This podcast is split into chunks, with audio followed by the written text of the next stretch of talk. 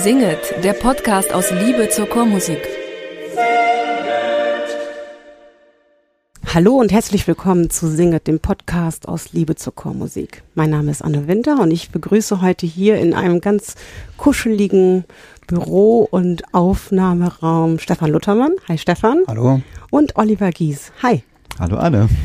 Oliver, wer die meisten Leute kennen dich, du bist bekannt in der deutschen und internationalen Chor- und Vocalszene als Arrangeur, als Komponist und als Gründungsmitglied ähm, von Maybe Bob und auch als Coach bist du unterwegs, als Vocal Coach und auch Coach für Chöre. Ist das richtig? Ja, das stimmt. Du schaust gerade so irritiert. Nein, nein, das ist schon ja, richtig. Das ist sehr schön. Ähm, meine erste Frage wäre, wie, wir heißen ja Liebe zur Chormusik, wie ist deine Liebe zur Chormusik entstanden? Wo, wie kommst du zum Singen? Ich habe erst relativ spät mit Musik angefangen und zwar im Alter von 15 Jahren, weil äh, ich vorher so ein graues Mäuschen war, habe ich mich mündlich nie beteiligt im Unterricht und habe immer recht solide Arbeiten geschrieben. Und wie in allen Schulchören war Schul äh, war Männermangel bei uns und ja. ähm, da hat mich dann mein Musiklehrer irgendwann beiseite gezogen und gesagt, ich könnte meine drei in Musik ein bisschen stabilisieren, wenn ich mal in den Chor kommen würde. So. Und dann habe ich gedacht, na gut, probier das mal, weil ich alles gesagt habe, was die Lehrer gesagt äh, Ich habe alles gemacht, was die Lehrer gesagt haben. Bin ich also in den Chor gegangen und habe da plötzlich gemerkt, oh. dass ich eine Stimme habe. Ah. Und dann und die üblichen Facetten von Schulchor mitgemacht. Ja, dann haben wir da halt querbeet alles Mögliche gesungen und ich war selber ganz überrascht, dass ich so eine Stimme halten konnte. Andere haben sich an mich rangehängt. Ich habe gemerkt, mhm. oh, mh, das liegt mir ja anscheinend. Hab dann erst angefangen, Klavierunterricht zu nehmen. Ah. Dann habe ich noch Saxophon auch damals angefangen. Hat mir auch mein Musiklehrer einfach in die Hand gedrückt. Hier, wir gründen eine Big Band, du spielst Saxophon. Zack. Alt oder Tenor? Ich habe damals Tenor gespielt. Oh, ja. schön. Und cool. so ist das dann losgegangen mit Musik. Cool. Ich habe das vorher nicht so für mich in Betracht gezogen und das ist dann voll mein Ding geworden. Und äh, für Saxophon und Klavier war das natürlich viel zu spät mit ja. 15 Jahren. Also da konnte ich einfach nichts mehr reißen. Aber für Stimme war das genau der richtige Zeitpunkt, um ja. anzufangen. Ah, ja. Schön nach dem Stimmbruch. Genau. Ganz solide. Du kannst wahrscheinlich dann, wusstest du selber nicht, wie gut du hören kannst. Ja. ja. Hat sich einfach so ergeben und das ist jetzt deswegen mein Hauptinstrument. ja, und äh, hat sich auch bestätigt. Also das kannst du ganz gut, glaube ich. Also zumindest Keine Klagen funktioniert gehört. es Keine einigermaßen. Also ich kann die Familie ernähren und es klappt ganz gut. Kleine Klagen gehört. Und dann bist du ähm, ins Studium gegangen, ähm, habe ich gelesen, Mathematik. Also du hattest noch ein zweites ganz gutes Fach. Na, ich äh, wollte dann Lehramt mhm. studieren mhm. und habe dafür geübt wie bescheuert und dann brauchte man irgendein zweites Fach und dann habe ich noch Mathematik mhm. angefangen, weil mir das in der Schule immer ganz gut lag. Mhm. Aber äh, das habe ich dann, glaube ich, nur acht Wochen erstmal studiert und habe dann gesagt, oh nee, jetzt kommen wir gar nicht mehr zur Musik machen. Ich mache Mathe später, wenn ich mit Musik fertig ja, bin. Sehr ja, sehr gut, sehr gute Entscheidung. Heute geht das ja gar nicht mehr. Mhm, mh. Aber damals ging das noch. Aber da ist es dann nicht mehr zu gekommen. und du hast dann Schulmusik in Hannover ähm, studiert und bist dann ähm, irgendwann gewechselt nach Essen. Richtig, ich habe hier Schulmusik zu Ende studiert mhm. und habe dann noch Komposition, Arrangement, Jazz, Rock, Pop in Essen hinten dran gehängt. Mhm. Cool. Und das war dann schon die Zeit, sind wir dann schon in der Nähe von der Gründung von Maybe Bob? Ja, Maybe Bob äh, ist gegründet worden, als ich angefangen habe zu studieren. Schon ah, 1992. Direkt. Ja. Mhm. Krasses Ding. In Hannover. Ja, in Hannover, ja. Das mhm. war damals äh, so eine studentische Kumpelgruppe, die sich da gefunden hat. Ja. Wir haben angefangen, weil wir beim Weihnachtsmarkt 1992 in der Fußgängerzone was singen wollten, um vielleicht mal so ein bisschen ja. Geld in den Hut geworfen. Ja. Zu, äh, äh, geworfen Also ja, danke schön. genau. Und ihr habt dann Weihnachtslieder gesungen oder was habt ihr dann da auf dem Weihnachtsmarkt zum Besten gegeben? Da haben wir hauptsächlich Barbershops gesungen, mhm. aber auch schon das ein oder andere Weihnachtslied, was ah. mein damaliger Mitsänger Nils Ole, damals Koch, heute Peters, arrangiert hatte. Ah, okay. Und diese Barbershop, da wart ihr dann amerikanisch, habt ihr euch amerikanische Arrangements ähm, geholt? Ja, die kursierten irgendwie. Irgendjemand hatte die und mhm. das hat sich dann gut runtergesungen. Das war ja schon die Zeit äh, damals, wenn ich, wir sind ähnlich alt, alle, glaube ich. Ähm, wir sind äh, da, ich weiß von Take äh, Five waren dann schon die ganz großen, oder Take Six? Nee, Take, Six. Take, Six. Sechs sind's. Sechs sind's, das sind gar nicht fünf, auch nicht Take vier. Five ist das Stück. Äh, genau. genau. Ja, auch schön. Äh, auch schönes Stück. Genau, ähm, Take Six. Ähm, das waren schon, war das schon damals für euch eine Inspiration oder noch nicht? Absolut. Die fand ich mega damals. Die Platten habe ich im, in der Schule noch entdeckt und Mhm. habe die Ja. total abgefeiert. Da kenne ich noch jemanden, der das Ja, ähm, so wahnsinnig gemacht hat zu Hause und die rauf und runter gehört. Ich habe jetzt was zu Hause, einen Jungen, der total auf Naturally Seven steht. Ähm, das sind dann sieben und Mhm. dann ist auch richtig Beatbox und so. Da, ja, es geht weiter Es geht weiter. ja. und es macht den gleichen, den gleichen Hype äh, zu Hause. Das muss man ständig hören. Wie war das bei euch nach den ersten Gehversuchen? Habt ihr gemerkt, das macht euch Spaß oder es kommt gut an und dass ihr äh, den Entschluss gefasst habt, okay, da machen wir mehr draus? Das hat uns total Spaß gemacht damals und wir wollten unbedingt mehr machen Mhm. Und haben dann so angefangen, wie man halt anfängt, mit einem wöchentlichen Probentermin Mhm. und auch relativ schnell eigene Arrangements. Also die Barbershops haben wir nicht weiter verfolgt, Mhm. sondern haben dann angefangen, selber für uns zu schreiben. Hatten anfangs gedacht, wir machen nur Jazz. Ja. Haben nur, nur Stücke aus dem Realbook arrangiert, teilweise aberwitzig schwer, viel zu schwierig für uns damals. Aber das haben wir nicht gewusst. ja. Haben einfach probiert. Ja. Ja. Und aus der Zeit kommt auch noch der Name Maybe Bob, weil da ja Bebop drinsteckt. Mhm. Und bei uns hat man eben Maybe Samba, Maybe Bossa, Maybe Bebop Mhm. zu hören bekommen. Mhm. Ja. Ja, äh, inzwischen hat der Name eigentlich nichts mehr mit dem zu tun, was wir so machen, aber der ist halt übrig geblieben Das von ist halt catchy. Ja. Ja. Ja, Ja. okay. Ähm, da, da muss man ja aber auch, also kommt es über das Saxophon, dass du dann da irgendwie das Realbook irgendwie oder wie seid ihr da dran gekommen? Also es liegt jetzt ja normalerweise nicht neben dem Schulmusik äh, ähm, Büchern irgendwie neben einem rum. Das muss man ja schon wollen. Ja, ich bin ja in der Big Band so- sozusagen sozialisiert worden Ah, okay. musikalisch und habe da schon viele Stücke kennengelernt und habe mich deswegen für Jazz interessiert. Mhm. Und deswegen war das Realbook irgendwie so erste Wahl eigentlich. Ja, cool. Und auch äh, der, der, der Fakt, dass wir damals einfach nicht keine Gruppe kannten, die sowas schon gemacht hätte. Ja, okay. Also es gab keine Gruppen eigentlich in diesem Format. Also wir, wir kannten Jazzgruppen, die dann mit einer instrumentalen Begleitung Mhm, aufgetreten sind, aber wir kannten kein A cappella Jazz Mhm. Quartett und dachten, das ist die Lücke, in die stoßen wir. Mhm. Ja, ich glaube, ihr seid sowieso in einige Lücken gestoßen, die ihr zuerst besetzt habt und es gab dann über die Jahre viele Nachfolger. Ähm, denn für das, was ihr steht, es gibt natürlich jetzt schon auch viele ähm, andere Gruppen, aber damals war das, glaube ich, schon in Deutschland zumindest etwas Neues. Da seid ihr, glaube ich, schon neue Wege gegangen. Ja, weiß ich gar nicht. Also irgendwann haben wir dann angefangen, eigene deutsche Stücke zu machen, aber das haben ja andere damals auch schon gemacht. Mhm. Also als wir, das ist ja jetzt noch nicht so lange her, erst so 16 Jahre, dass wir von Coverversionen komplett runtergekommen sind und jetzt Mhm. zu 95 Prozent eigene Stücke singen. Aber damals gab es ja die Wise Guys schon. Mhm. Die waren schon Genau. relativ groß und bekannt. Ja. Oder viele andere. Basta war da auch schon Mhm. genauso wie wir unterwegs und die hatten schon vorher eigene Stücke. Also Mhm. Das heißt, so einen richtigen Pioniergeist habt ihr nicht gefühlt. Also klar wusstet ihr, okay, Jazz, da ist nicht so viel unterwegs, aber ihr habt euch nicht als Pioniere da irgendwie gesehen. Nö, Nö. ich mal nicht sagen. Wir haben einfach irgendwann gedacht, wir wollen ein eigenständigeres Profil bekommen. Wenn Genau. wir nur Stücke nachsingen, passiert das Mhm. irgendwie nicht. Mhm. Ja. Mhm. Und tatsächlich ist das so, seit wir eigene Stücke singen, ist es bergauf gegangen. Mhm. Ja. Und Jetzt hast- äh, wa- wahrscheinlich ist es doch so, dass wir thematisch äh, schon der Meinung sind, dass das, was wir machen, irgendwie halt unser Ding ist und dass sich das unterscheidet. Aber das Ja. äh, nehmen dann viele von außen, glaube ich, gar nicht wahr. Das sind dann so Nerd-Gedanken, Ja. die man sich macht.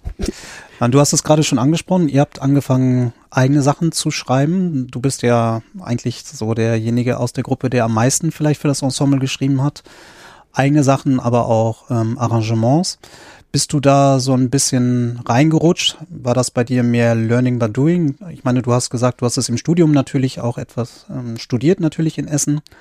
Aber ähm, so nach und nach ist natürlich immer mehr entstanden und natürlich lernt man selber dadurch.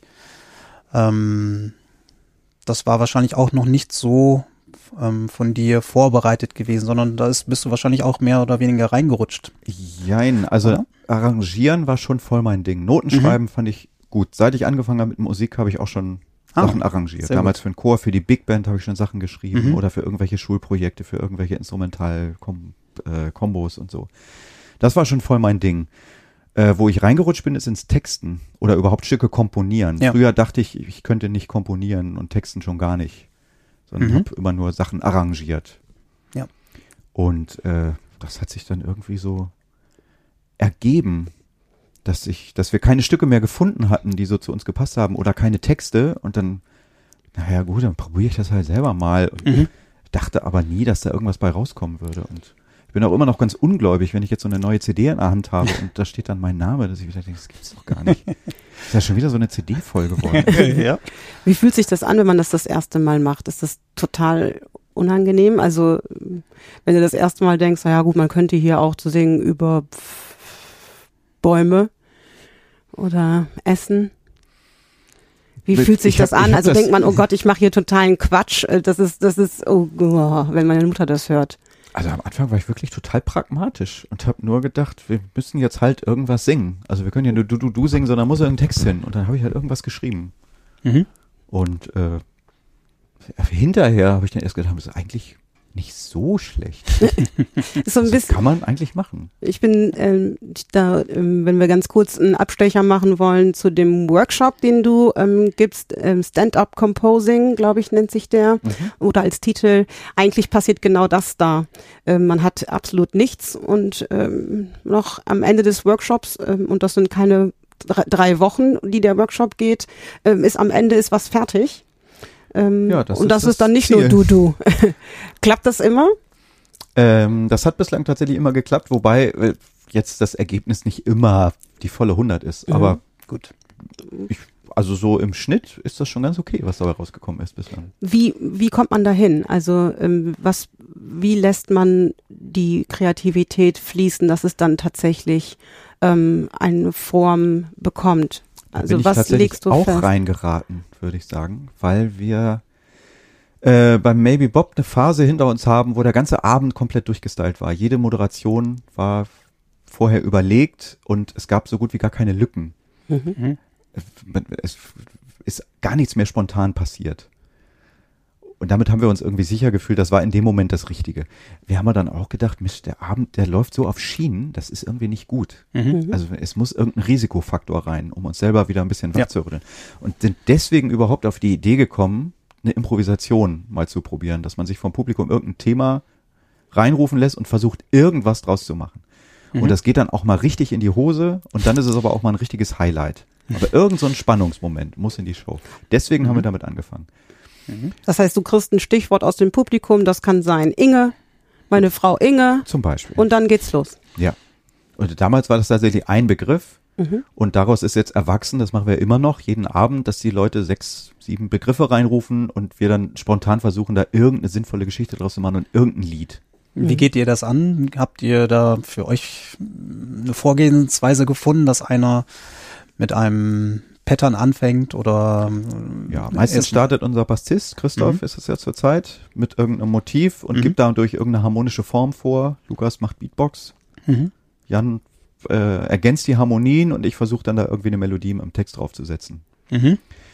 Und äh, da muss man halt die Ohren aufhaben und alle gucken, was machen die anderen, um da schnell drauf zu reagieren. Stunden im Tourbus helfen, wenn man einfach sich schon so gut kennt, dass man genau weiß, wenn er das meint, dann kommt, geht er dahin. Also die, im, im, im, wir fahren ja gar nicht mehr im Tourbus, wir fahren ja nur noch Bahn, wir vier. Unsere Ja. Techniker fahren die Autos. Mhm.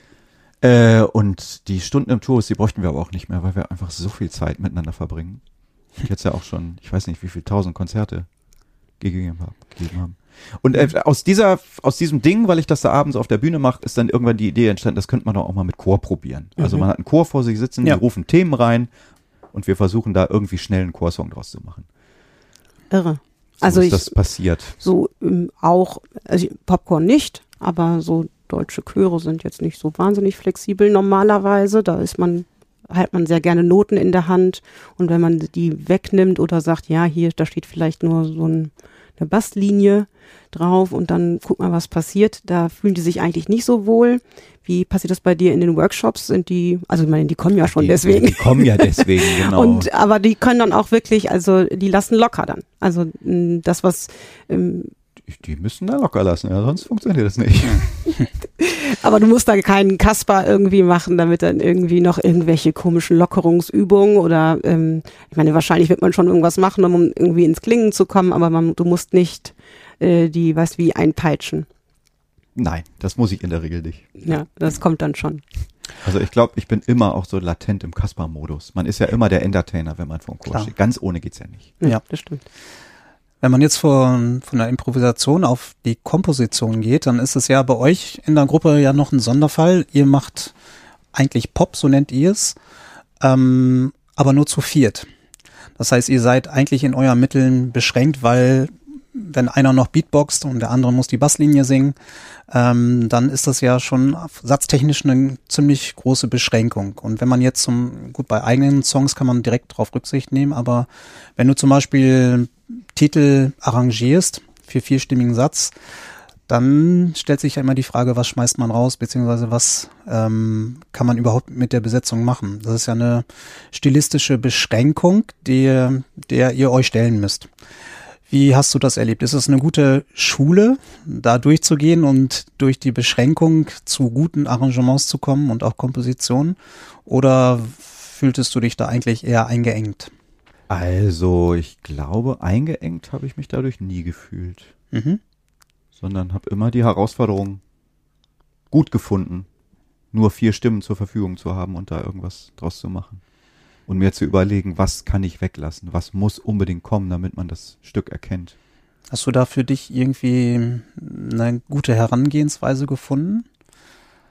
Also, früher. das Geheimnis. Naja, äh, äh, also was nicht funktioniert, ist Dinge eins zu eins zu übernehmen, ist meine Erfahrung. Mhm. Wenn ich jetzt die Original-Basslinie abhöre und der Bassist singt die und dann ist da eine Original-Gitarrenlinie und die singt der Jan und ja. dann dann klingt das nicht wie das Original, obwohl ganz viel wie beim Original ist. Sondern mhm. meine Herangehensweise ist immer, wie wirkt das Original? Welche Emotionen ruft das bei mir hervor? Ja. Und wie müssen wir singen, um genau dieselben Emotionen hervorzurufen? Und mitunter müssen wir was ganz anderes machen, als im Original passiert, um aber zum gleichen Ergebnis zu kommen. Und witzigerweise haben dann trotzdem die Leute hinterher das Gefühl, das war ja wie das Original. Mhm äh, also Stimme kann ja alle möglichen Emotionen transportieren. Genau. Wir sind empathische Wesen und je nachdem, was man da stimmlich macht, kann man eben genau das erzeugen, was das Original auch erzeugt. Mhm. Muss aber dafür ganz andere Wege gehen manchmal. Die sind dann zum Beispiel, dass der Bass dann halt auch Teile der Gitarrenlinie, wenn wir jetzt in dem Bild bleiben wollen, äh, übernimmt oder wie genau funktioniert das? Ähm, die besten Erfahrungen habe ich immer damit gemacht, Dinge auf das Instrument Stimme zu übertragen. Mhm. Also ich imitiere jetzt selten eins zu eins oder anders. Bei Maybe Bob mache ich das noch öfter, denn Maybe Bob, äh, ich weiß, was ich der Band zumuten kann. Mhm. Und gerade unser Bassist imitiert natürlich häufig einen Instrumentalbass. Mhm. Ja. Wenn ich jetzt für Chor schreibe, versuche ich aber so Imitation komplett wegzulassen und alles auf das Instrument Stimme umzurechnen, mhm. quasi als würde man das mit anderen Farben ausmalen, das gleiche Bild. Und da versuche ich eben Entsprechungen zu finden. Ein Bassist spielt das und das, ein Basssänger würde aber vielleicht das und das singen, mhm. um so ähnlich zu klingen. Ich habe gelesen auf eurer Homepage, da geht es auch mal um Arrangements, da schreibt ihr, dass ihr, dass es teilweise dazu führt, dass ähm, in den Mittelstimmen jemand abstruse Sachen zu singen hat. Das stimmt. ähm, Klar, das hört man natürlich hinterher im, im Gesamtklang dann nicht heraus, aber ist das, aber ist das ähm, zum Lernen schwierig? Man gewöhnt in sich der dran. Umsetzung. Man, man gewöhnt, gewöhnt, sich dran, dran wahrscheinlich, ja. ja. Also das ist tatsächlich, weil wir nur zu viert sind, ja. äh, hat man halt nicht so viele Harmoniestimmen. Und genau. Dann gibt es häufig eine Bassstimme, es gibt die Melodie und es gibt eine Oberstimme und die Oberstimme, die ist sehr melodisch. Die mhm. ist der Kit über dem, was da drunter passiert. Und äh, die verbleibende vierte Stimme, die muss dann immer die Lücke füllen, die die Melodie darunter gerade freilässt und bewegt sich ständig um die Melodie herum. Und dadurch ergibt sich da eine recht krude Stimmführung mitunter. die man aber hoffentlich im Endeffekt nicht hört. Und für Chöre mache ich sowas natürlich nicht. Also da mhm. achte ich viel mehr auf Stimmführung. Ja. ja. Aber wie gesagt, bei uns weiß ich, was ich uns zumuten kann. Mhm. Oder auch zumuten will. Wir wollen ja auch die Grenzen verschieben nach und nach. Ja. ja. Man kann ja die, ihr habt die Originalpartituren ähm, auf der Homepage zum Download. Also wenn man mal ähm, die Originalpartituren sich anschauen will, apropos äh, krude Strömführung, genau, dann kann man, kann man das da gerne mal anschauen. ähm, ich kann, wir können die Chorsachen kennt man auch, die sind tatsächlich lang weg singbar. Ähm, da ist es tatsächlich nicht, aber also tricky sind die natürlich vielleicht manchmal auch. Also das ist jetzt so banal, deswegen nicht unbedingt immer ja, zu singen. Mal so, mal so, ne? Ja, wahrscheinlich. Je nachdem, ähm, was auch so angefragt wird von den Verlagen. Mhm. Ja. Mhm. Eine andere Sache, die ja auch sehr speziell ist bei so Vocal Groups, wie ihr es seid, ist, ähm, wenn man über einen so langen Zeitraum schon zusammen musiziert und singt, wechselt ja auch mal die Besetzung. Also du bist, glaube ich, aktuell das einzige Gründungsmitglied. Ja. Ähm, das heißt, du hast schon verschiedenste Besetzungen erlebt. Wie schafft man es, eine gewisse Kontinuität im Klang, in der Ausrichtung zu behalten? Und gleich sprechen wir vielleicht auch mal darüber, was man mitbringen muss, wenn man bei euch dazustoßen will oder wie ihr vorgegangen seid bei möglichen Castings. Aber vielleicht erstmal die Kontinuität. Wie schafft man es, ein Klangideal zu erhalten, wenn die Besetzung wechselt? Ähm, bis 1900, nee, äh, Blödsinn, bis 2002 hatten wir keine Kontinuität. Ah. Äh, damals war die Band eben auch stilistisch noch überhaupt nicht geformt mhm. und hat vor allem auch kein Geld verdient. Mhm. Und äh, wie viele Bands hat auch Maybe Bob daran gekrankt, dass alle in unterschiedliche Richtungen geguckt haben. Also der eine, der wollte halt sein Studium beenden und hat das nur so nebenbei gemacht. Der andere wollte am liebsten ganz viel Maybe Bob machen und gar nicht mehr das Studium beenden. Und mhm. so hat jeder was anderes machen wollen. Und deswegen war damals, kam damals ein Wechsel nach dem anderen. Und da gab es auch wirklich keine klangliche Kontinuität, sondern mit jedem neuen Mann klang es einfach wieder ganz anders. Und jeder hat mhm. eine neue Farbe reingebracht und auch eine stilistische neue Ausrichtung bis sich die Besetzung dann schließlich zerschlagen hatte. Damals war Jan schon dabei und Jan und ich dachten, hm, wir könnten ja auch probieren, uns nochmal neue Leute zu suchen, um dieses Ding mal vers zu versuchen, professionell aufzuziehen. Und da kamen dann Lukas und Sebastian und seitdem sind wir jetzt äh, tatsächlich, haben, haben wir keine Umbesetzung, bis auf den Umstand, dass Sebastian jetzt seit anderthalb Jahren wegen Krankheit ja. ausgefallen ist und Christoph ihn ersetzt. Mhm. Ja also das Klangideal hat sich sehr spät, spät ist, also ja, relativ spät entwickelt. Da, dadurch hat sich eben also gar nicht ideal. Also, ja. also es sind jetzt einfach wir vier und ja. dadurch klingen ja. wir so, wie wir klingen. Klingt ihr so, wie ihr klingt, genau. Macht ihr euch auch Gedanken über die Ausrichtung, das heißt, äh, wo die Reise hingehen soll? Ist das bei euch demokratisch? Oder ich weiß, dass ihr Aufgaben verteilt habt. Der eine ist mehr für das Tourmanagement verantwortlich, der andere für für die Musik, für die Technik, Homepage, was auch immer, Technik, Homepage, genau. was auch immer. Ähm, also ja, natürlich sind wir demokratisch. Ich schreibe zwar die meisten Stücke, aber wenn die jetzt jemandem aus der Band überhaupt nicht gefallen, dann werden die natürlich nicht gesungen. Ja. Und ähm, die Ausrichtung ergibt sich dadurch, dass wir immer älter werden. äh, also wir haben, oder ich, ich merke das ja selber, die Stücke, die ich schreibe, die gewinnen irgendwie an Reife und an Tiefe. Und Stücke, wie ja. wir sie vor zehn Jahren gesungen haben, die sind jetzt aus heutiger Sicht einfach flach. Die waren damals genau richtig, mhm. aber dadurch, dass wir jetzt zehn Jahre älter sind, wäre das jetzt heute halt ein bisschen lame. Ja. Und die Stücke, die wir jetzt gerade singen, die passen aber wirklich zu uns. Und solange wir das Gefühl haben von Programm zu Programm, das ist nicht peinlich, was wir da machen, sondern es entspricht uns, haben wir das Gefühl, können wir weitermachen. Mhm. Aber alle zwei Jahre, wenn so ein neues Programm entsteht, ist immer wieder ein neuer Prüfstein. Ist das noch authentisch oder machen wir uns da zum Affen? Wenn wir das Gefühl haben, das wird albern, dann mhm. vermute oder hoffe ich, dass wir den richtigen Zeitpunkt zum Aufhören mhm. nicht verpassen werden. Ja. Wie war das Gefühl oder wie, ihr habt, du hast es gerade selber gesagt, vor anderthalb Jahren habt ihr nach einem Bass gesucht oder vielleicht schon vor zwei Jahren. Mhm.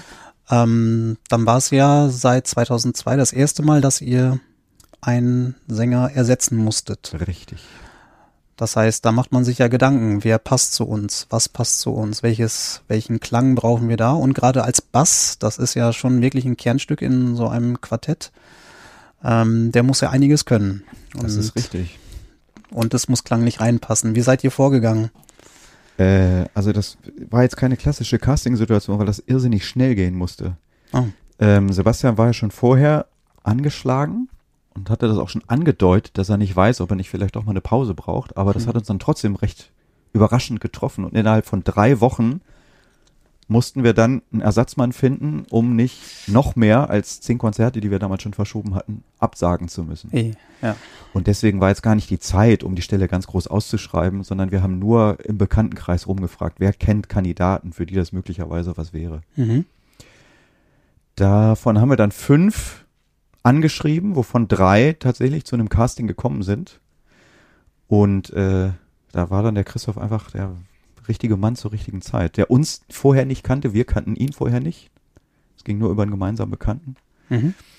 Sehr Und interessant. der ist menschlich ein Volltreffer, musikalisch überqualifiziert. Ja, perfekt. Singt tief. ja. So.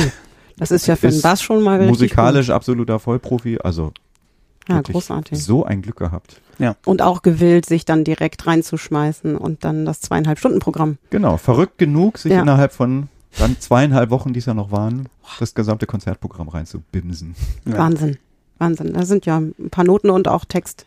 Und Choreografien. Auch, stimmt. Ja, ja, ja, ja genau. Nee, ihr steht ja nicht einfach nebeneinander und habt die Noten in der Hand. Nee, nee. Genau. Ja, spannend. Du hast vorhin auch schon gesagt, ähm, dass bei früheren Programmen das eigentlich komplett durchgetaktet war, sowohl die Wörter und ähm, was ihr sagt und als auch die Musik. Ähm, was würdest du neu entstehenden Vocal Groups an die Hand geben? Wie viel Prozent Entertainment-Qualität muss man mitbringen, wenn man als Vocal Group heutzutage auf die Bühne gehen möchte? Das finde ich ganz schwer zu beantworten, weil man ja nicht nur Dinge machen muss, die mir persönlich gefallen. ähm, also ich bin jemand, der sich relativ schnell langweilt, wenn er nicht entertained wird. Mhm. So, wobei Entertainment ja auch dadurch stattfinden kann. Na, jetzt klingt es. Hm. Wobei Entertainment ja auch dadurch stattfinden kann, dass äh, die Musik einfach wie Otze gruft. Ja. Und wenn es jetzt aber nicht passiert, dass ich musikalisch automatisch mitgerissen werde, dann muss irgendwie auf anderer Ebene was passieren. Da muss ich irgendwie gut unterhalten werden, ohne dass ich das Gefühl habe, da werden Texte auswendig vorgetragen. Sondern ja. da möchte ich irgendwie tatsächlich die Menschen kennenlernen, die da auf der Bühne stehen. Äh, insofern wäre jetzt mein persönlicher Tipp, ohne dass man das so machen muss, oder mein Wunsch, dass man auf die Bühne geht und was von sich zeigt. Also mhm. nicht irgendwie eine Show wie aus dem Ei gepellt, mhm. die aber allglatt ist und keine Widerhaken hat, sondern ich möchte dann lieber Menschen mit Fehlern auf der Bühne erleben und mit denen mitfiebern oder ja. die einfach kennenlernen über so einen Abend. Mhm. Okay. Also tatsächlich ähm, das Profil zuzulassen. Also wer steht da auf der Bühne? Das ist nicht einfach Maybe Bob, sondern das sind die vier. Ähm, und ähm, auch bei anderen Ensembles zuzulassen, dass man die Menschen hinter den Titel hinter dem Namen kennenlernt, auch wenn es eventuell zu Brüchen führt.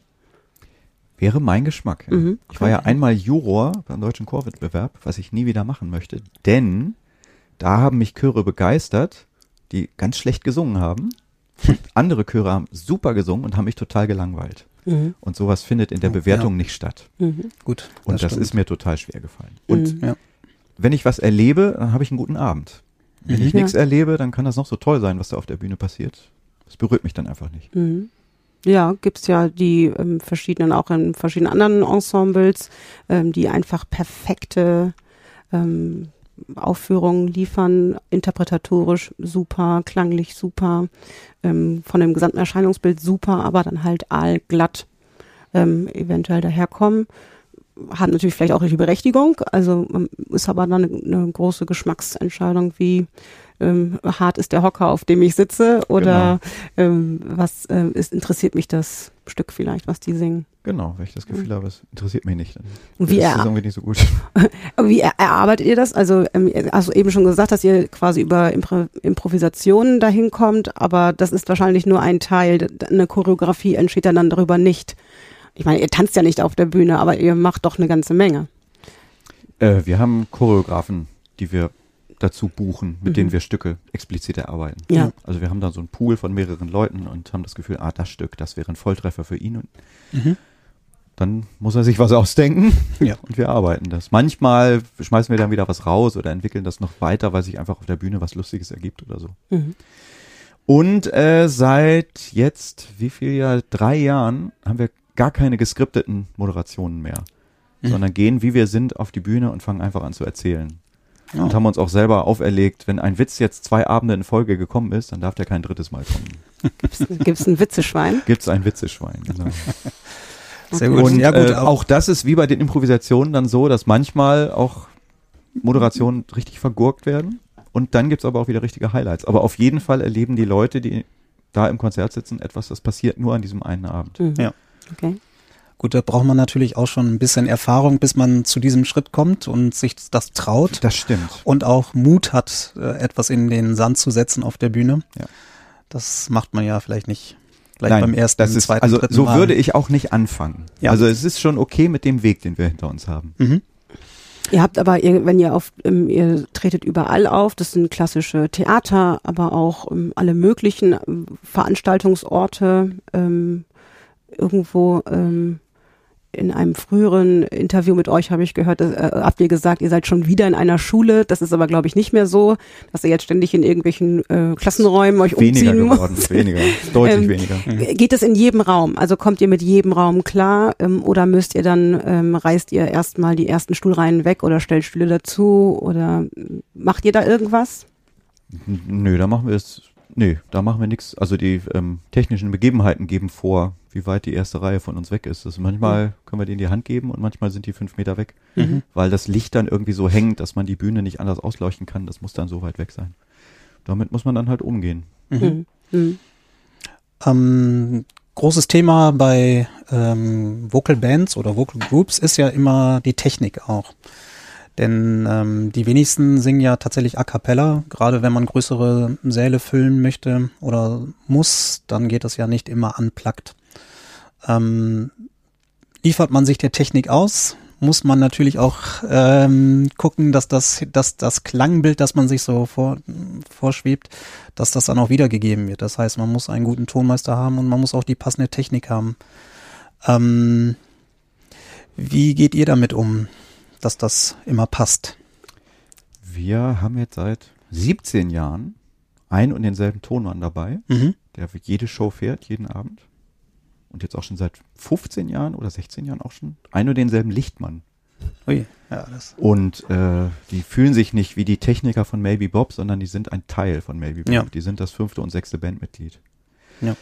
Und Thomas, unser Mischer, der probt die Stücke ganz normal mit uns. Also wenn da irgendwelche Sonderwünsche sind, dass ich mir wünsche, dass hier mal der, der die Suboktave unterm Bass, die oft da drunter geschaltet ist, dass hier Mhm. die aussetzt oder irgendwelche Beatbox-Besonderheiten passieren, dann notiere ich die schon in die Partitur und spreche die auch vorher mit Thomas durch.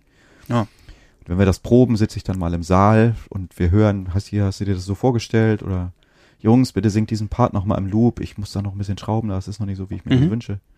Oder hören dann Mitschnitte aus seinem Pult und sprechen dann ab. Ist das alles so Taco? Ja. Mhm. Ich glaube, das ist, ist ein Punkt äh, für euch, äh, auf, mit dem Grad der Professionalität ist es natürlich Standard oder ist natürlich ähm, aus Blick von anderen Gruppen absoluter Luxus, dass man den Tonmann so einbinden kann und dass er Absolut, dabei ja. ist.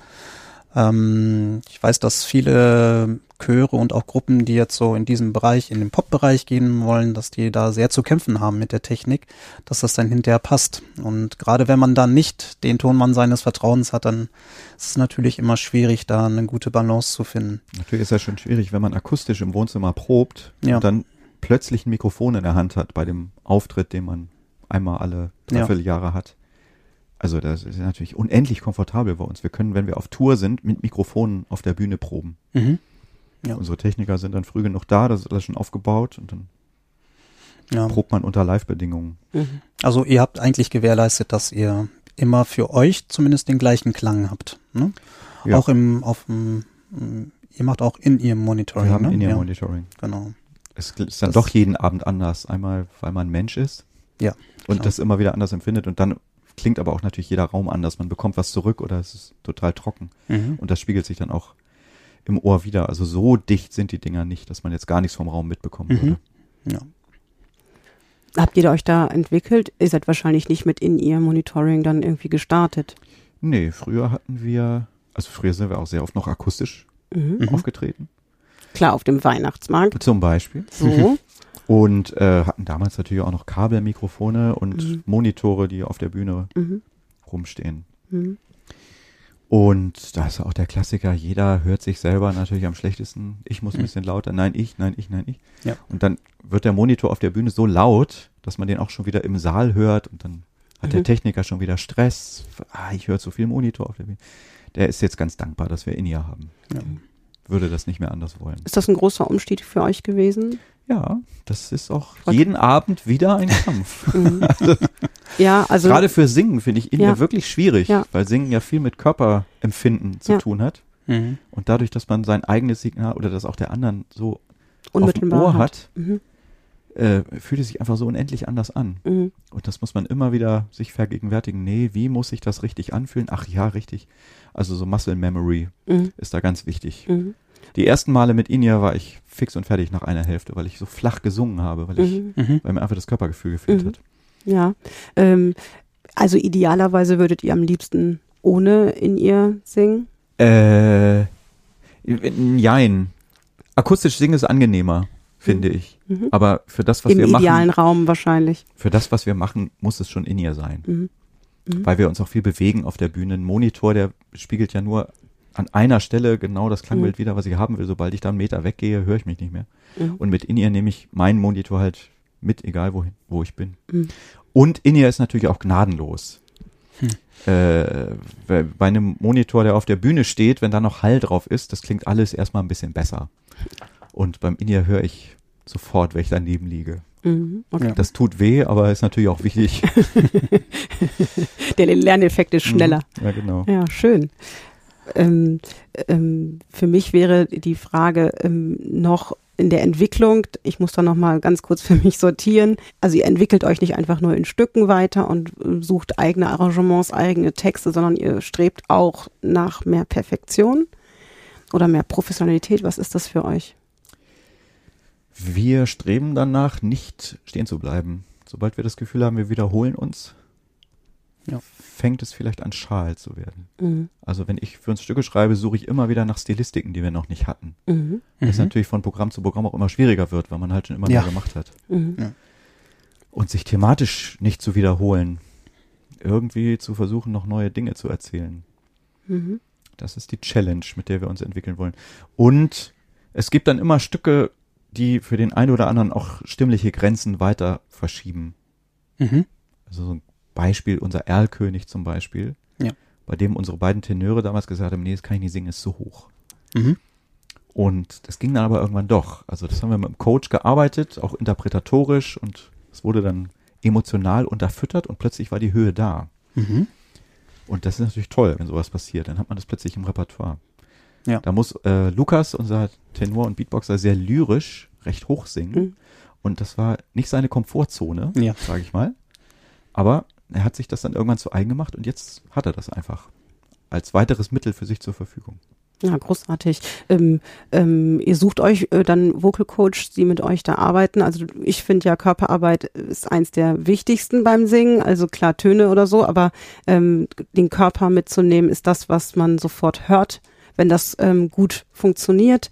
Genau. Ähm, das heißt, ja, ähm, das ist eben kurz angesprochen, wenn man flach wird, allein schon, weil man einen anderen Impuls ins, ins Ohr bekommt. Ähm, er arbeitet da also aktiv auch immer. da arbeiten wir aktiv immer dran, ja. Ja, hilft euch da, euch auf der Bühne noch mehr zu bewegen? Ähm, wahrscheinlich schon. Da habe ich mir jetzt so noch nicht Gedanken drüber gemacht, aber ganz sicher ist das so, ja. Ja. ja, Stefan, da könntest du noch, aber da könnt ihr vielleicht auch später, ja. was das genau Kann man noch mal ausmacht. Eine, eine zweite Äh, Folge zu machen. äh, ja, genau. Ähm, Maybe Bob Goes ähm, Choreos. Ähm, das wäre vielleicht irgendwie lustig. Ähm, Wie geht ihr vor, wenn ihr Sachen erarbeitet? Ihr wohnt ja nicht alle in Hannover. Ihr seid ja Richtig. verstreut. Bereitet das jeder für sich selber vor? Macht ihr MIDI-Files zum Üben? Was, wie macht ihr das? Äh, wir haben alle das Notationsprogramm, Mhm. das gleiche. Ja. Das heißt, ich schreibe Stücke, lade die hoch und jeder kann sich die angucken und kann seine Stimme damit erarbeiten und das Stück schon mal kennenlernen. Mhm. Sodass alle ihre Stimme schon wenigstens schon mal gesungen haben, Ja. wenn wir uns dann das nächste Mal treffen, wenn das Stück auf der Agenda steht. Und dann proben wir das und dann merkt jeder, ah, hier, die Stelle, die muss ich mir nochmal angucken. Mhm. Hat wieder jeder einen Tag Zeit, sich das für sich nachzubereiten und dann setzen wir uns wieder zusammen. Und so geht das recht schnell inzwischen. Mhm. Dass ein Stück einigermaßen so steht, dass man das zumindest einschätzen kann. Man weiß ja gerade von ähm, Popkünstlern, dass äh, es sehr lange manchmal braucht, bis ein Song wirklich in seiner Endgültigkeit dann steht. Wie ist das bei euch, wenn du was geschrieben hast oder arrangiert hast und dann probiert es aus?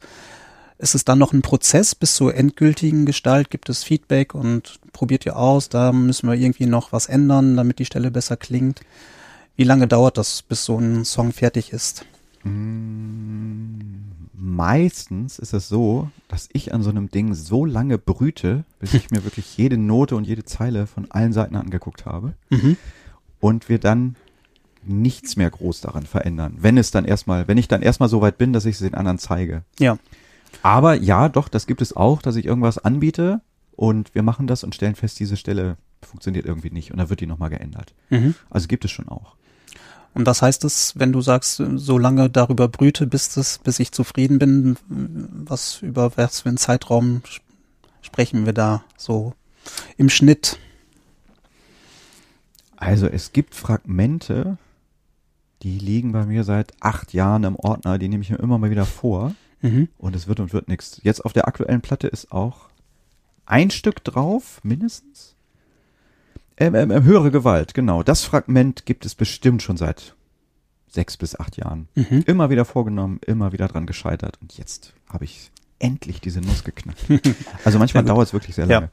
Selten gibt es Stücke, da habe ich eine Idee und zwei Tage später ist das Stück fertig. Ja. Mhm. Ja, dieses Jahr ähm, auch Volksmusik, also, ähm, also ähm, einfach deutsche Volkslieder ein Programm gehabt ähm, ähm, in in Hannover bei der Chorkom. Ja, und auch in Weimar. Ist das, ich das richtig? Ja, das war noch ein ganz anderes. Das war äh, noch war ein anderer Tenor, weiter, weiter gefasste, aber ähnlich. Okay, also ähm, ist ja sowieso die große Renaissance der ähm, Volkslieder, ähm, so empfinde ich das zumindest. Also als wenn Deutschland ähm, lange vergessen hatte, wie schön dies, das deutsche Liedgut ist. Ähm, es war in den 60er Jahren schon mal populärer und dann ist es irgendwie ein bisschen in Vergessenheit gegangen, ist dann so ein bisschen angestaubt und in den letzten zwei Jahren, vielleicht auch aus der politischen Situation heraus, ähm, ist es deutlich deutliche Renaissance zu erfahren. Und jetzt habt ihr dann zwei Programme mit ähm, auch pol sehr politischen Liedern ähm, gemacht. Ähm, wie seid ihr da hingekommen? Ihr hattet immer schon Volkslieder im Programm ich wollte gerade sagen, wir haben schon immer bei Maybe Bob mindestens ein Volkslied im Programm gehabt. Königin Thule, weiß ich. Zum Beispiel. Ja. Und äh, daraus ist dann überhaupt die Idee entstanden, dass wir dachten, jetzt haben wir ja schon fast ein Programm zusammen, jetzt können wir das doch auch einmal an einem Abend bündeln. So mhm. ist es auf der Chorcom entstanden. Mhm. Ähm, also ich kriege ja nicht alles mit, aber ich habe das Gefühl, dass Volkslieder eigentlich schon immer, also alle möglichen Bands haben immer mal zwischendurch ein Volksliedalbum rausgebracht. Habe ich zumindest so beobachtet. Aber mhm. ich bin jetzt in der Kursszene nicht so drin. Kann sein, dass es da jetzt gerade nochmal so einen Boom gibt. Ja, es ist schon, wird schon, glaube ich, eine, versucht eine Identität musikalischer Art über die okay. Volkslieder wieder zu schaffen die auch, glaube ich, trotzdem, dass viele Gruppen Volkslieder mit ins Programm nehmen, in der Gesellschaft noch nicht verankert ist. Okay. Und ich glaube, die Bestrebungen gehen schon im Moment sehr stark dahin, dass man das auch wieder in das Normale, in das Alltagsleben wieder zurückbringt, dieses Singen von Volksliedern. Und ähm, da gehören natürlich diese, sagen wir mal, die Kunstformen, die die Chöre und Vocal Groups so darbieten, natürlich auch dazu, um das Ganze voranzubringen. Aber ähm, es soll letztlich natürlich auch wieder bis in die Basis zurückgehen, also wirklich dann verankert sein, dass man wirklich dazu kommt, vielleicht auch im Familienkreis ähm, zu singen. Da fällt mir gerade ein, ich habe gelesen, dass du äh, gesagt hast, dass du zu Hause gar nicht singst mit deinen Kindern. Stimmt das? das? Stimmt, ja.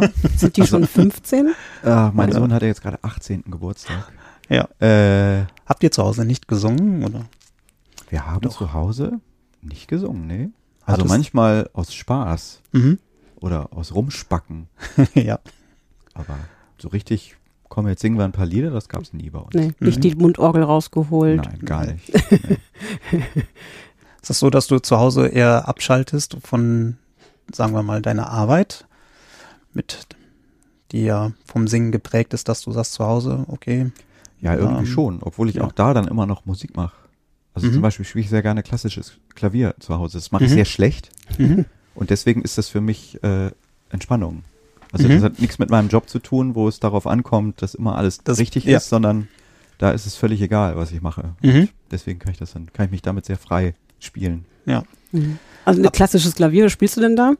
Da, ich stümper mich durch eine Beethoven-Sonate oder das wohltemperierte Klavier oder so. Mhm. Ja. Aber nur die langsamen Stücke. die schnellen mache Man kann langsam. alles langsam spielen. Ja. Genau. Man kann alles langsam spielen. Ja, spannend. Wie viel bekommt ihr mit von der, von der Entwicklung der, sagen wir mal, Vocal Groups? Es sind ja in den letzten Jahren unzählige Vocal Gro- Groups entstanden mit verschiedenen Facetten, ähm, mehr im Pop-Bereich, mal Jazz-Bereich und auch die Popchöre sind unheimlich äh, in Mode gekommen und haben sich auch unglaublich professionalisiert, muss man sagen. Also professionalisiert in Anführungsstrichen, als dass Amateurchöre, die Popmusik machen, in der Perfektion vorangekommen sind und das Niveau sehr gehoben haben. Also es ist nicht so, dass das dann einfach irgendwie so Lagerfeuerromantik ist, wenn man dann Popsongs singt, sondern dass die schon wirklich sehr gute Qualität haben. Ähm, wie schafft man es mit einer Gruppe, die schon 20 Jahre im Geschäft ist, ähm, sich zu behaupten auf diesem wachsenden Markt und sein Alleinstellungsmerkmal zu behalten, seine Identität. Ähm, wir sind nicht auf der Suche, ständig zu checken, was machen alle anderen und was müssen wir deswegen machen, Mhm. sondern wir versuchen einfach, das ist total abgelutscht, aber wir versuchen einfach unser Ding zu finden Ja. und irgendwas zu machen, was sich für uns richtig anfühlt.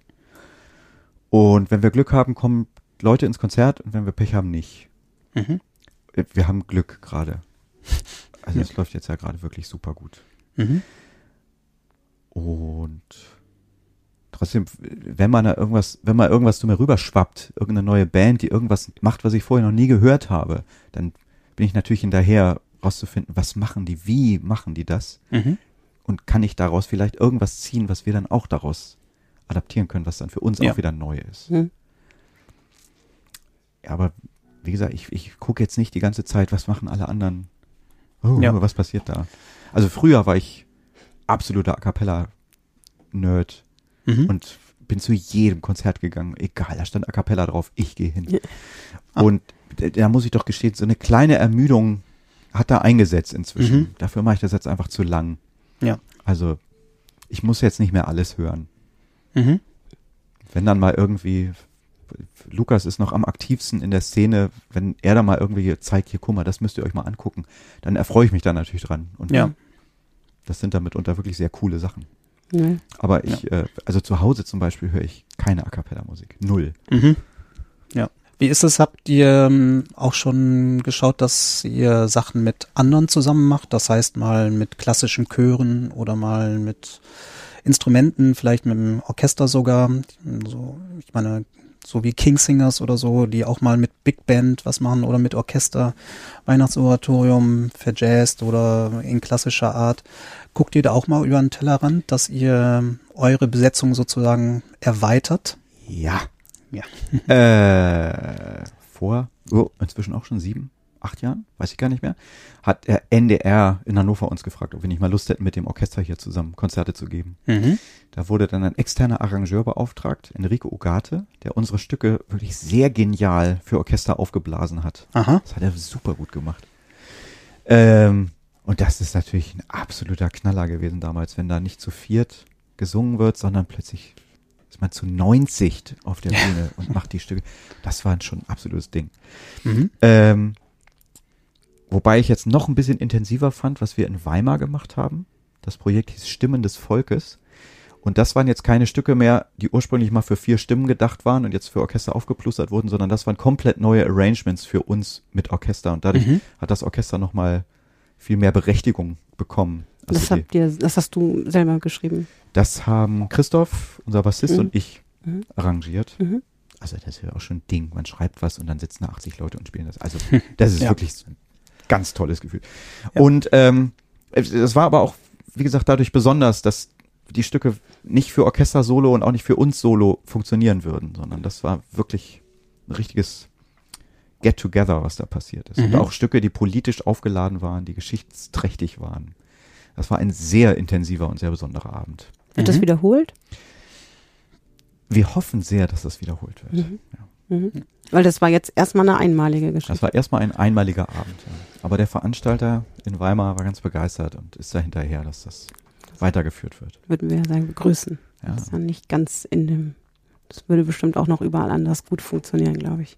Das äh, werden wir sehen. Ja, sehr schön. Und einmal haben wir auch ein Projekt mit der Big Band zusammen gemacht. Mhm.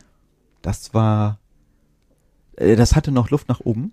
Aber gerade weil ich ja von der Big Band komme, würde ja. ich das auch wahnsinnig gerne noch mal einen ganzen Abend machen. Mhm. Und meine da jetzt auch inzwischen so weit besser geworden zu sein, dass also ich, ich, ich glaube, ich würde das jetzt besser machen als damals. Und dann nicht nur, dann nicht nur das Quatsch, nein, das nur nämlich zurück, also dann nicht Pop, sondern auch wieder Jazz. Ich ähm, habe damals schon ein paar Stücke von uns genommen, die ursprünglich lupenreiner Pop waren und habe die ein bisschen verjatzt. Und sowas mag ich einfach sehr gerne. Das ist voll mein Ding. Ja. Und das würde ich sehr gerne nochmal. Auch das würden wir uns sehr gerne anhören. Also bei meiner Band ist noch so ein bisschen das Trauma, weil das damals nicht so gut hingehauen hat. Aber so. seit Jahren ja. rede ich darüber und irgendwann werde ich das nochmal durchsetzen, mhm. dass wir das nochmal machen. Liebe Band, macht das ruhig. ja, das, da sind wir auch schon bei der Zukunftsmusik. Du hast gesagt, dass ähm, ihr nicht stagnieren wollt, sondern dass ihr immer guckt, dass ihr euch weiterentwickelt. Jetzt seid ihr schon gut 20 Jahre als Formation ähm, unterwegs. Kannst du dir vorstellen, dass es noch weitere 20 Jahre werden? Ja, das kann ich mir vorstellen. Ich gehe nicht davon aus, aber wie ich vorhin schon sagte, jedes neue Programm ist immer der Prüfstein. Ist es noch mhm. okay? Ja. Und was weiß ich, was ich in 20 Jahren für Stücke schreiben würde. Ja. Aber wenn die dann total zu uns passen würden, wenn da irgendwie Opis mit Gehstock auf der Bühne stehen, aber die Stücke, die sie singen, passen total zu ihnen, ja. warum soll man das dann nicht mehr machen? Buena ja. Vista Social Bob. Zum Beispiel, ja. Wer weiß. Wer weiß. Also ich kann nicht sagen, was passiert. Wie gesagt, ich halte immer staunend unsere CDs in der Hand und denke schon wieder ein neues Programm. Mhm. Wenn das so weitergeht. Wenn es nicht so weitergeht, haben wir hoffentlich den äh, richtigen Zeitpunkt zum Aussteigen. Bevor wir zum Ende kommen, habe ich noch eine Frage und zwar, ähm, du bietest ja Core-Coachings an ähm, auf deiner Homepage. Ähm, das heißt, man, du schreibst ganz äh, ähm, unkompliziert, kann man euren Tourplan ähm, sich anschauen, dann wüsste man schon, wann du in der Nähe bist und dann könnte man ähm, entsprechend mal durchklingeln ob das passen könnte. Wenn das ist, für welche Zwecke genau könnte ich, also ich habe wahrscheinlich ja ein Arrangement für den Chor schon da liegen. Und was, an was würdest du mit mir, mit meinem Chor arbeiten können? Häufig ist es so, dass die Chorleiter nach so einem Coaching zu mir kommen und sagen, super, genau das, was du gesagt hast, erzähle ich auch schon seit Jahren, aber jetzt haben sie endlich ja. mal wieder hingehört. Mhm. Im Grunde geht's ja nur darum. Äh, ich arbeite mit den Leuten an der Ausstrahlung, am Klang, an der Intonation, am Rhythmus, an der Phrasierung. Also was ich für Baustellen höre, die benenne ich dann und mhm. versuche da irgendwie dran zu arbeiten. Und ähm, ich merke das ja auch bei uns, wenn man immer nur seinen eigenen Brei kocht, dann hört man einfach bestimmte Dinge nicht mehr. Oder es vergisst irgendwie sie anzusprechen. Und sobald mhm. dann, egal wer, von außen einfach nur mal dabei sitzt, mhm. gibt man sich ja schon mehr Mühe. Ja. Und wenn er dann Dinge benennt, die, einem, die einem eigentlich auch klar sind, sagt man, ach ja, natürlich, ah, natürlich. Mhm. Jetzt, jetzt achte ich aber erstmal wieder drauf. Mhm. Also es ist einfach so wertvoll, egal in welchem Stadium man ist, finde ich ja. das immer super, mit Leuten von außen zu arbeiten. Und gibt es dann ein Standardthema? Timing? Oder was trifft dich? also was ist es? Ähm, Wo du also, sagst, ach, da könnten wirklich, eigentlich alle dran arbeiten. Was ich, glaube ich, wirklich immer sage, ist, äh, dass der Text nicht am Text entlang phrasiert wird. Also häufig spricht man einen Text. Es ist ja immer der Klassiker, wir sprechen den Text erstmal. Ja. Und dabei phrasieren den alle total richtig. Und dann singen sie den und dann phrasieren sie den plötzlich gar nicht mehr, mhm. sondern es wirkt so robotermäßig. Und das ist eigentlich eine Baustelle, die ist immer aktuell. Ja. Dass man an den Textbetonungen, dass man die Textbetonung nutzt, um Musik zu machen. Mhm. Und Töne gemeinsam anfangen können die meisten, Töne gemeinsam beenden können die wenigsten. Das ist auch noch so ein Punkt, der eigentlich immer wieder auf der Agenda steht. Also wie kraftvoll das ist, wenn ein Chor mhm. tatsächlich mal einen Akkord bis dahin hält und dann gemeinsam weg ist. Das schöpfen die wenigsten aus, finde ich. Ja, super Tipp, äh, daran zu arbeiten. Vielen Dank.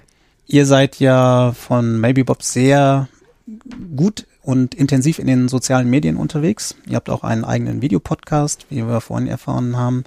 Ähm, ihr habt eine sehr ansprechende Homepage, über die ihr sehr gut informiert. Ich weiß nicht, Instagram, Facebook, mit Sicherheit Twitter, auch. Twitter. Alles.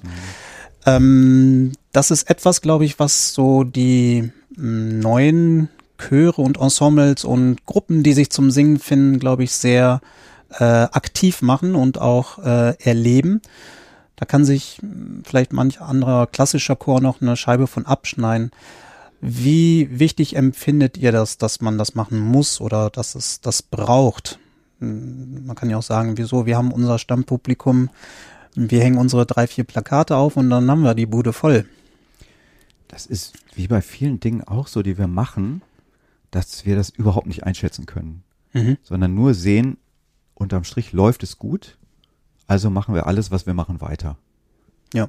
Ich kann jetzt nicht sagen, also ich betreue zum Beispiel unseren Twitter-Account mhm. und äh, im Vergleich zu anderen professionellen Twitterern sind unsere Follower da relativ begrenzt, mhm. die Zahl. Äh, aber trotzdem machen wir das halt weiter, weil es halt ein paar Hardcore-Twitterer auch unter unseren Fans gibt. Mhm. Und die freuen sich eben immer, wenn ich da mal was twittere. Wenn wir jetzt gar nichts mehr davon machen würden, das würden wir mit Sicherheit merken. Ich weiß ja. nicht, ob wir das jetzt merken würden, wenn wir plötzlich unseren Twitter-Account aufgeben würden. Keine Ahnung.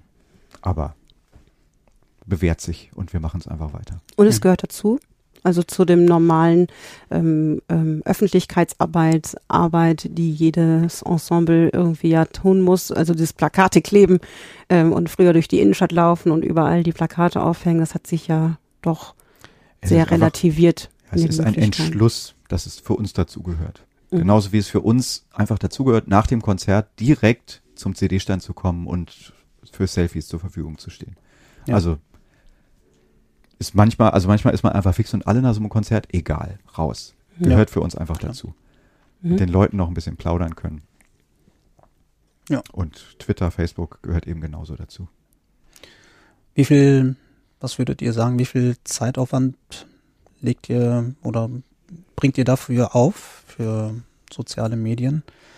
Wie oft twittert äh, ihr, setzt einen Post ab? Also am meisten Zeit fressen tut YouTube, so Videoinhalte bereitzustellen. Hm. Wie viel Zeit? Oh Gott, oh Gott, das kann ich überhaupt nicht sagen. Ja, sind es ein, zwei also Posts jetzt, pro Woche oder? Jetzt schon nicht wenig. Also ja. wir, wir, versuchen ja auch auf allen Kanälen Antworten zu geben. Mhm. Also da kriegen wir Fragen übers Gästebuch, über Facebook, über Twitter, über Instagram, über Mail.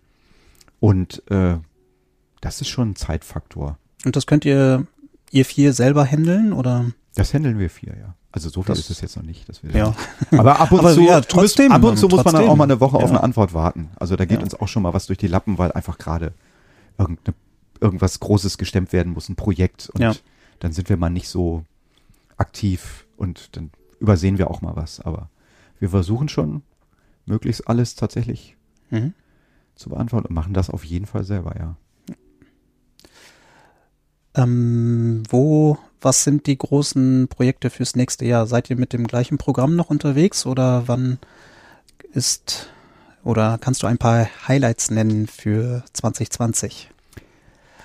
Wir werden ab Januar wieder die äh, wieder die Show Ziellos spielen, mhm. mit der wir am Ende März Premiere hatten. 2019. Das wird sich aber jetzt wieder so ein bisschen wandeln.